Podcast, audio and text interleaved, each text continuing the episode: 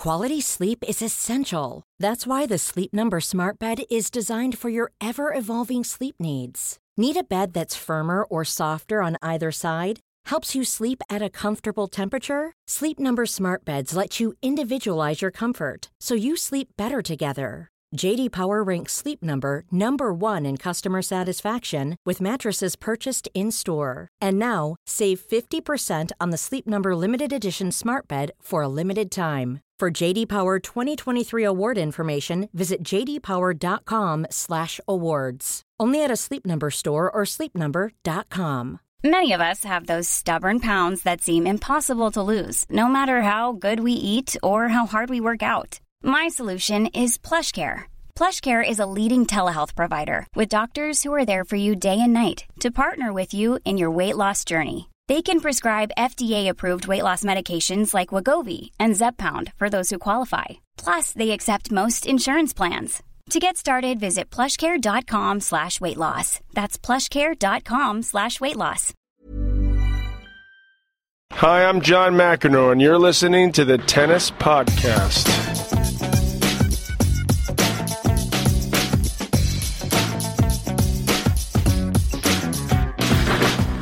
Well, hello and welcome to the Tennis Podcast. My name is David Law. I'm a tennis commentator for BBC Radio 5 Live and BT Sport, and also the media director of the Aegon Championships at the Queen's Club. And I'm joined by Catherine Whitaker, also a tennis broadcaster and someone who has hot footed it from working at Roland Garros to the Queen's Club, where we now sit in a deserted media centre where it is very much the calm before the storm. In a few days' time, hundreds of journalists, photographers, broadcasters will arrive to what is effectively uh, a number of converted squash courts in the Queen's Club to cover the first grass court tennis tournament of the year. But first, Catherine, as we sit here on Friday night trying to digest the day's tennis in Paris, we've arrived at exactly the final we all expected. Or at least I expected. You, you pressured me into a into a prediction. I knew you were predicting, you know, the boring old Nadal, Nadal, Djokovic. So Accuracy. So I thought, oh, you know, I'll I'll throw a bit of a spanner in the works, and I'll go with my heart rather than my head. You know, I'm younger than you. I'm more naive and more hopeful. So I uh, I threw I threw a Murray prediction in there, and I now feel incredibly stupid. Um, but there we go. I did it, and I did it on the record, thanks to you. So there it is. Excellent. And if you wonder where this prediction was, about four hours ago uh, on Twitter, and if you don't follow us on Twitter, at Tennis Podcast is where you need to be. And first of all, why don't you follow us on Twitter? So uh, correct that immediately. But yes, Catherine was forced into making a prediction, believing that I would then follow and make one myself. But no, I didn't. Um, I just let Catherine say Murray in four, wasn't it?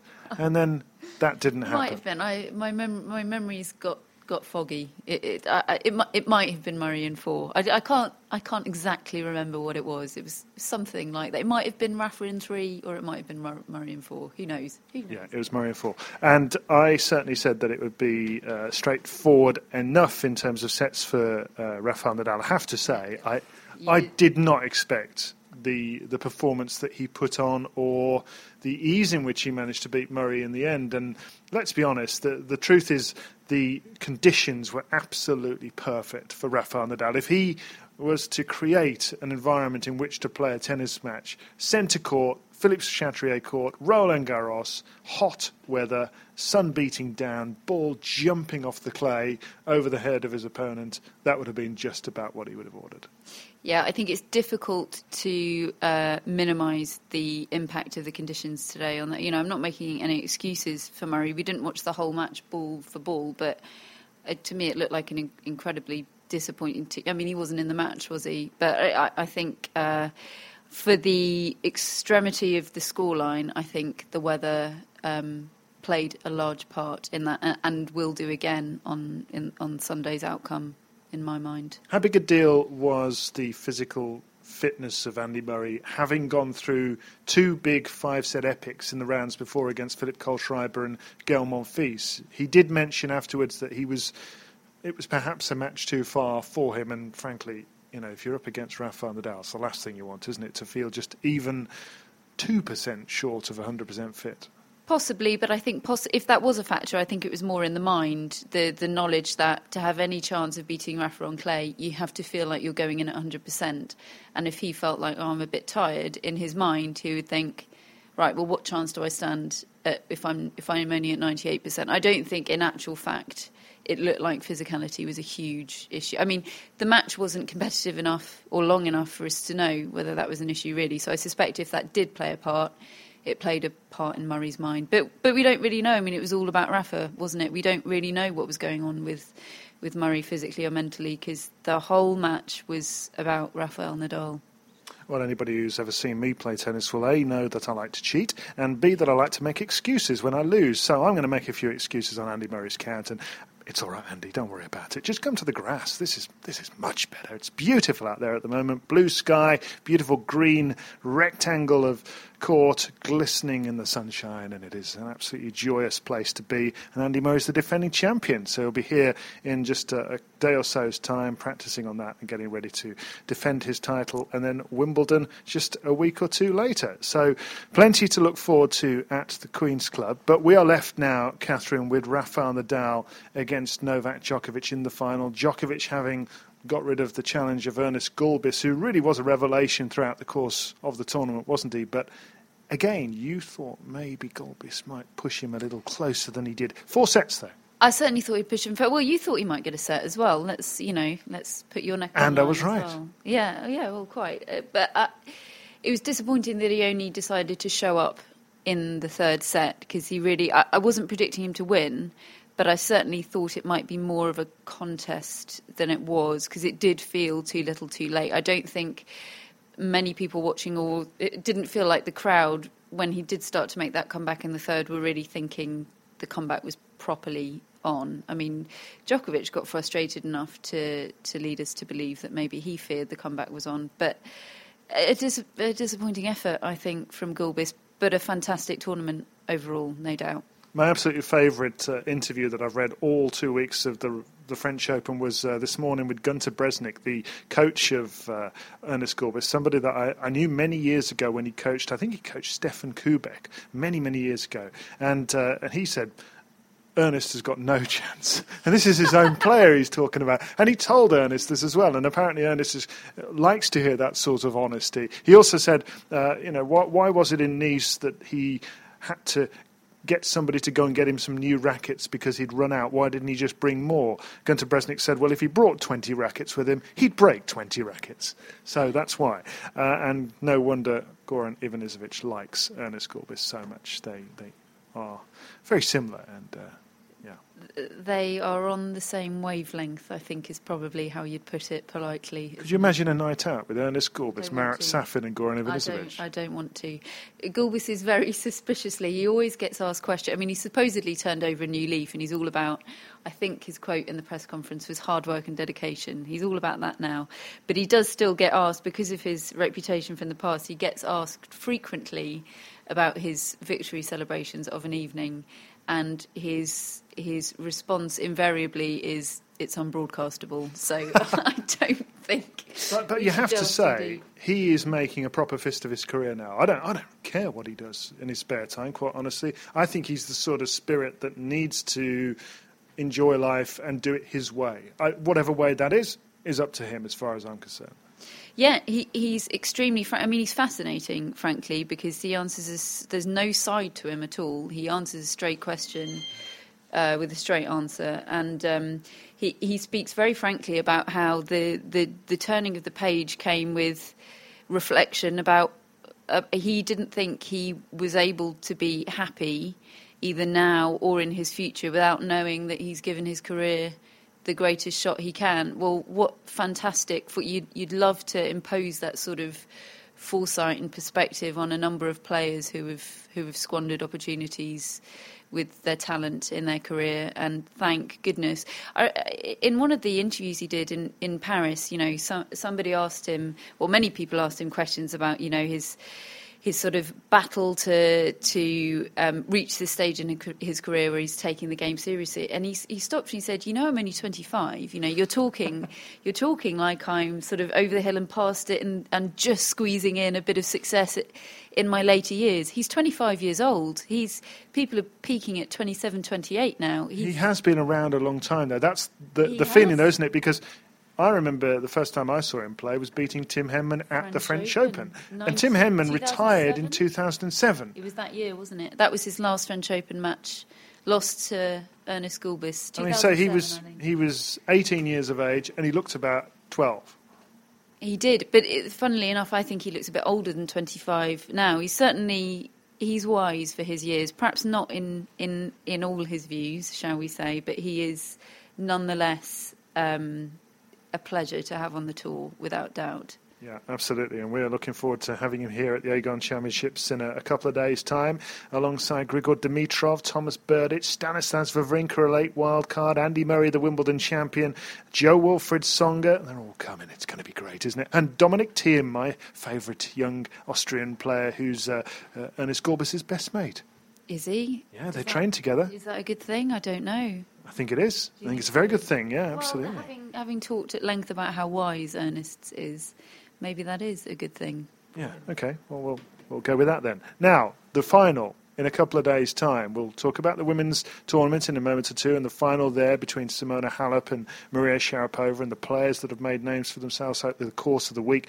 But the final, Novak Djokovic who's beaten Rafael Nadal four times in a row now against Rafael Nadal, and Djokovic was so close, so close to beating him in the semi-finals last year. I think he led 4-2 in the final set. It's the one he wants to win more than any tournament on the planet. Can he do it, Catherine? Will he do it? Oh, why do I always have to go first? Crikey. Um, there's so much on the line, isn't there? I read a tweet from Christopher Clarey of the New York Times earlier saying the, the three, I mean, there's awful lots else on the line, but the three things on the line are Nadal's ninth title, which is, I mean, we all know how incredible a feat that would be. Djokovic completing the Grand Slam and the world number one ranking. It's just to have that much on the line in one tennis match is. So the winner is world number one. The winner is world number one. So I hear. I have not verified that. I'm believing you, Chris.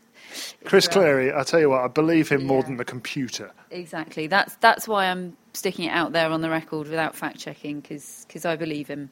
Um, so, I mean, I think you're going to agree with me when I say I think we have need to have one prediction for one set of conditions and another for. I mean, what's the forecast for Sunday? Let's let's address that. I think the forecast is fine and dandy for Sunday. In which case, I'm going with Rafa. If the conditions are like today, I'm going with Rafa. There we go. Okay, right. And if they're not like they were today, I mean, come on, this you're just this is just classic fudge. This Come well, on, let's be on. Let's just have a prediction. Better, better than classic silence, which is what's coming from your end. I'm going with Rafael Nadal. No matter what the circumstances. Yeah, he's won. He's lost one match in a decade, and the one match he lost was against a guy playing out of his head. And Rafael Nadal then took three months off with an injury because he'd got dodgy knees. Missed Wimbledon. Came out the next year, beat Robin Soderling in the final, thrashed him 6 4, 6 2, 6 4. He's unbeatable. I don't know about that. I don't know about that. I'm He's unbeatable I'm on clay at Roland Garros on that centre court in a French Open final. But he has to lose some time. That, no, I mean, he doesn't. No, he doesn't. Absolute... Well, I've, I've, got a question here. Somebody we put questions out at Tennis Podcast on Twitter, and one of them is, if I can just find it, will Rafael Nadal ever be beaten at Roland Garros again? Well, he's 27. He's reached his ninth final. I believe that is Colin Cowan, by the way, is the one who's asked that. So we'll just name check Colin. He's 27. So let's say he retires. Let's be generous. I think he's 28. 20, 28? I think so. I think he's just turned 28 this last week. We'll let it off. Okay, 28. Let's say he plays. I don't see him playing deep into his 30. So let's say he plays to 31, say, which is possibly underestimating. But let, let's say 31. So that would be three more French Opens, which he'd need to win from now, which would potentially be, be 12 French Open titles. That just sounds unreal. I, I remember when somebody told me when I was a kid that Bjorn Borg had won five Wimbledons and six French Opens, and I remember just thinking that sounded absurd. And then Andy Roddick, about two, three years ago, said that Doug Spreen, his long-time trainer, had told him when Nadal won his second French Open, he's going to win eight of these. And here he is, he's won eight. And, he's, and he could be about to win nine. Is anyone saying he's going to win 12 of these, though? I've not heard it. Well, I'm, I'm not saying he's necessarily going to play that many years. I'm not going to predict how many he's going to No, win. You're not going what to I am going to anything. You're not going to predict I anything. predicted Rafael Nadal will win the title. He'll beat Djokovic in the final, and yeah, there you go. Well, I'm agreeing with you. I'm just playing devil's advocate, really.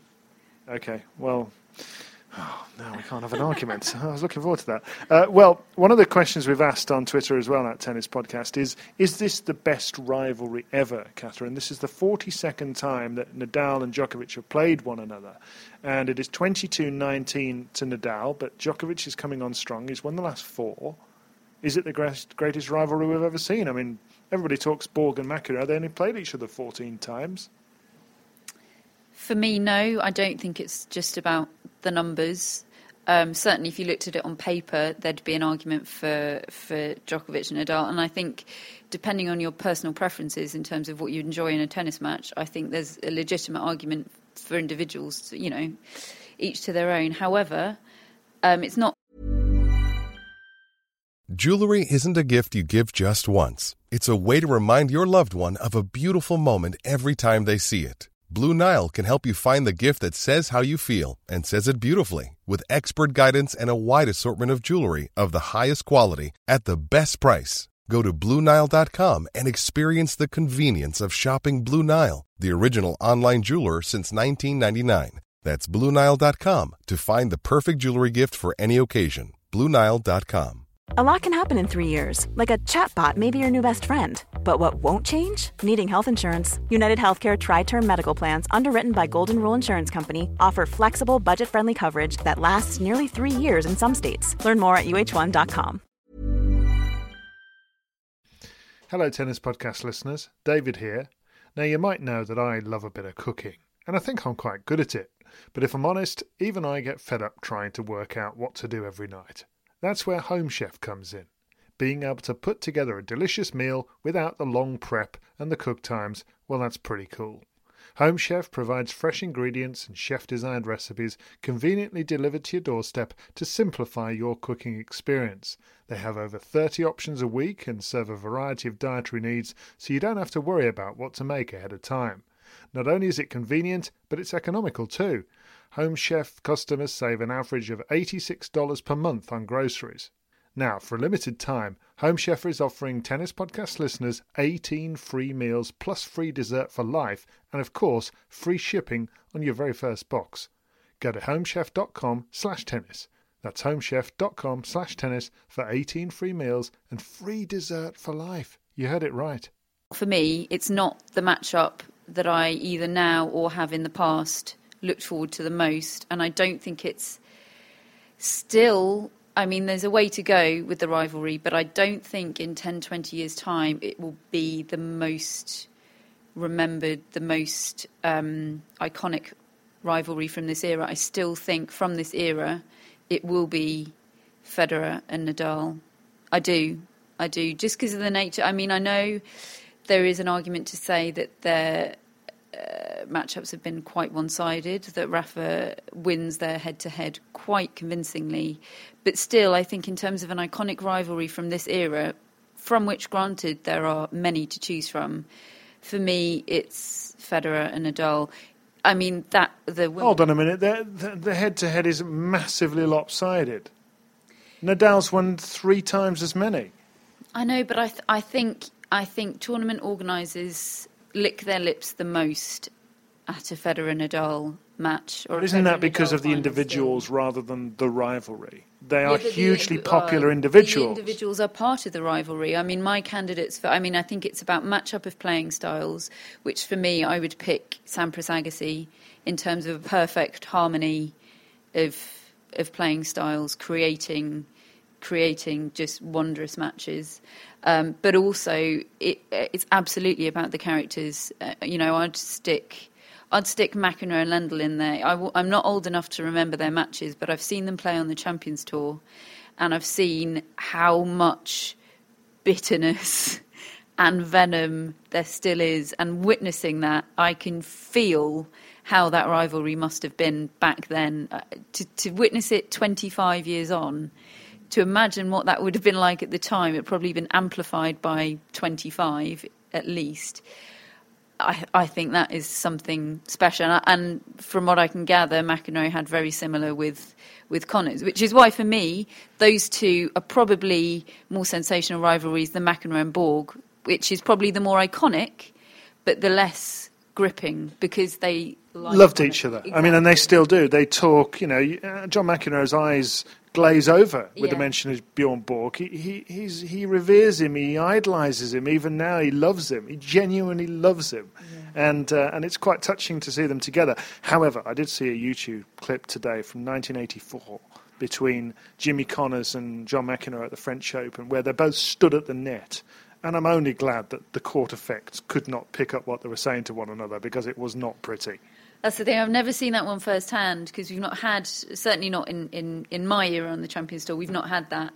But if it's anything like what I witnessed once in a locker room between Lendl and McEnroe when they were sniping at each other like kids who had who had had a fight over some sweets, then uh, then I, uh, I can only imagine. And I do think uh, that adds a little something to you know you hear stories about how they'd sledge each other when passing at the net you know that might not be the most pleasant thing, but it's pretty funny. God, it yeah, it does. Yeah, it does make for a tense match. Now let's just find out what our listeners think because. Uh, not everybody agrees with the idea that uh, Djokovic and Nadal is the greatest rivalry ever. Uh, same as Catherine. Uh, Yusuf Salah says uh, Federer and Djokovic is his pers- personal favourite. Why? Because they both play aggressively, incredible levels, and there's often unexpected winners. There's a lot of shot making when Djokovic faces Federer. I, I actually like that matchup as well. I do too. In terms of a match to, match to watch, I would choose Federer Djokovic over Djokovic Nadal personally. Which is just a war of attrition. Uh, no, I mean, that's unfair. There's still wonderful shot making, but I believe because their retrieving ability is so extraordinary, it's like two blokes just walloping the ball against the wall. Yeah, the shot making comes after more of a prolonged, prolonged rally than it does with uh, Federer Djokovic. I, yeah, I, I like that matchup. Again, it's not going to be the most iconic of this era, but in terms of, of watchability, if that's a word, which it definitely isn't on reflection, uh, I, do, I like that one. I like watchability. Uh, it's almost as good as a winningest player on no, the circuit. No, no, that's that's not even a question mark. That isn't. No, who said that? American people.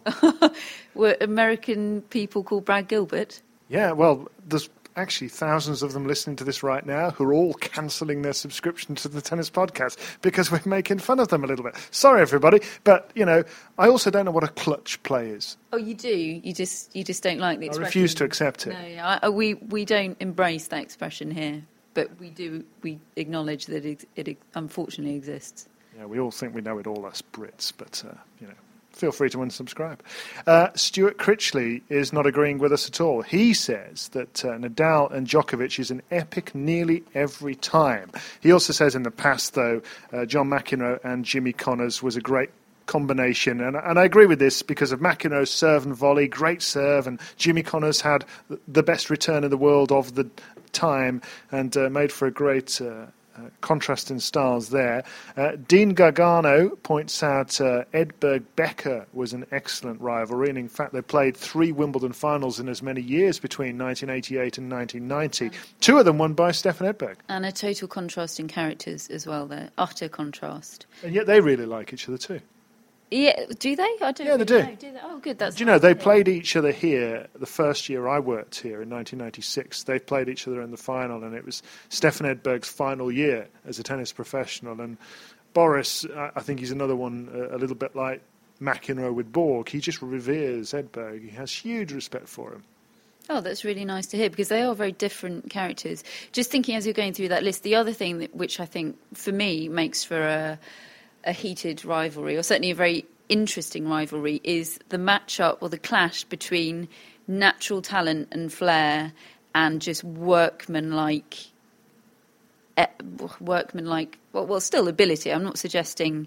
Well, again, I'm going to throw McEnroe and Lendl out there. You know, Lendl didn't have the natural ability of McEnroe. He eat absolutely everything out of what he had, and for me, that was a really interesting clash with with McEnroe, who you could say it all in terms of skill, it all came a lot more easily to him than it did to Lendl. You know, Lendl was famous for, for eking everything out of out of himself that he, he had to give.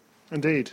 Super Grand 22 says McEnroe and Connors. Uh, Chris Goldsmith uh, has a shout for Steffi Graf and Monica Seles. Now, that was a cracking rivalry. 1992, they played each other in the French Open final. I think it was something like 10 8 in the final set to Seles, and then they had the rematch a, a, couple of weeks later in the Wimbledon final, and Steffi Graf absolutely thrashed Seles. Fantastic uh, era that was. And then MJ Hilliard says the ones that are the best are the ones that have a bit of spice and hatred added to them. In other sports, um, He's saying Carl Lewis and Ben Johnson, and uh, he thinks that Federer, Nadal, and Murray and Djokovic are far too friendly. Well, not too friendly. I mean, too friendly in in the respect of perhaps those heated, heated rivalries. Yes, but I mean, it, it has its benefits in other ways. I mean, they're a they're a classy bunch at the top of our sport at the moment. Um, and that's something to be thankful for. But yes, possibly at the expense of those truly heated rivalries. A lot of people are shouting out for Borg and McEnroe, understandably, ended 7 7 in their rivalry. And the one, of course, that everybody remembers is 1980 with that incredible tiebreak.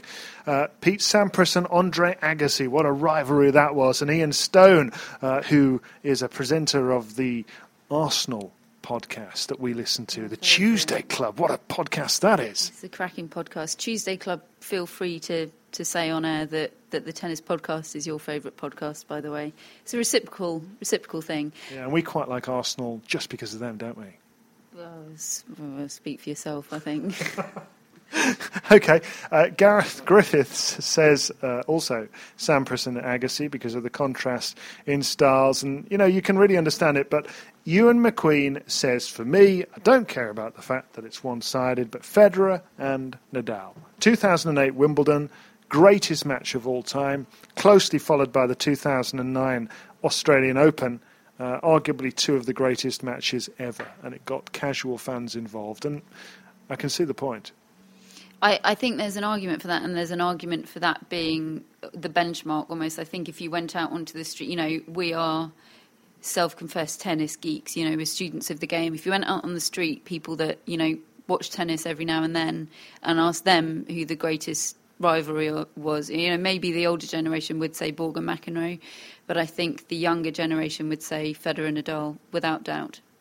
Yeah, I know where you're coming from there. The women's draw has been fascinating this year um, for the breakthrough of a couple of players. Most notably, I think Garbine Muguruza, even though she ended up losing to Maria Sharapova in the quarterfinals, her victory over Serena Williams and the manner in which she pushed Sharapova and backed up that big win were really eye opening. And just 20 years of age and great character, really exuberant character, and hopefully somebody that can build on that and become a big star.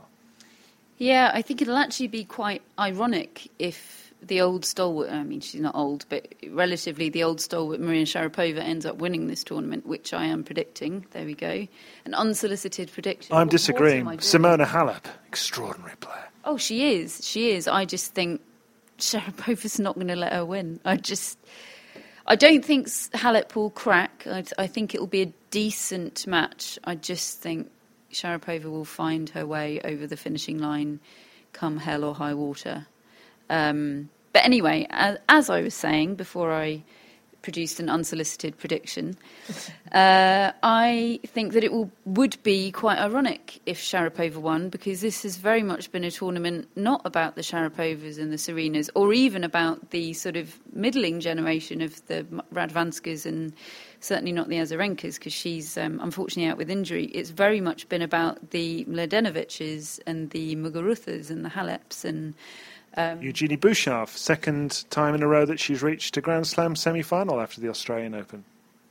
Absolutely, and the only um, semi finalist that had also reached the it, essentially the most consistent player of the year so far, which for a 20 year old is quite something. Um, so yeah, I mean, we it, there seems to be a, an onslaught of the you know last year it was Sloane Stevens and Laura Robson. Now we've got Bouchard, Muguruza, Mladenovic there seems to be a really strong charge of young players who really look like the real deal and really look like certainly Bouchard is, is now producing very consistent. I, I don't. Is she into the top ten now? Is that semi-final propelled her? I think it might have. I think getting close at the very least. 10. Um, and it's it's very interesting. I think tennis needs it. I think the contrast between having Serena perched at the top, who's Queen Bee, been there seemingly donkey's years, and then all the other challenges behind her nipping at her heels. I think it's very interesting. Donkey's years. There's a good saying, isn't it? She, would love that. If she heard that, I'm sure she'd look at me fondly. She'd love it. yeah, sure. Uh, well, that's just about all I would suggest uh, from the tennis podcast uh, for this instalment. I think we'll come back though on uh, Sunday night, Catherine, shall we? After the uh, after the finals and find out who was right because tomorrow it's Simona Halep against Maria Sharapova, and we've predicted different winners of that. You've gone for Sharapova, I've said Halep.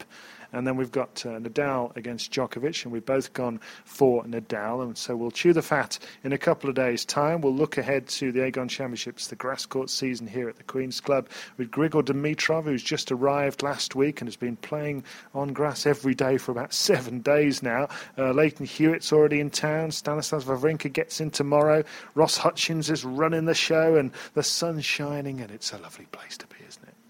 The sun's shining for now. That's, that's it's going to stay like that. Hey, should we just do a, about these things? Let's just do a couple of questions before we finish from uh, people who have sent them in, listeners to uh, at Tennis Podcast, and. Here is a question from Ben Smith. Do you give Djokovic more or less of a chance of beating Rafa now than you did at the beginning of the tournament? I give him less of a chance now than I did at the start of the tournament. What do you think? Uh, for me, I don't think it's changed. For me, I gave Rafa the edge just at the start of the tournament, and I give him the edge just now. Paul White says, uh, Why was Murray so bad? Was he just flat because of his previous five matches, or was there more to it? He seemed disinterested. I think that's a load of nonsense. Sorry, sorry, Paul. I don't think he was disinterested. I think he was a bit exhausted, and I think he was getting a bit of a beating from uh, Rafa on the down. And, you know, it's pretty hard to look jolly when all that's going on, isn't it? Yeah, I certainly don't think it was disinterest. I mean, Murray rarely looks jolly at the best of times, so I, I think I'd struggle to look anything much more than he looked getting that kind of thrashing. Um, so I, I'd be interested to see the transcript from his press conference to see how he reflects on it, because as I said, I think it's quite difficult to analyse having just watched it. It is indeed. Well, that's it for another edition of the Tennis Podcast. Hope you've enjoyed it. We'll be back in a, a couple of days. Talk some more then.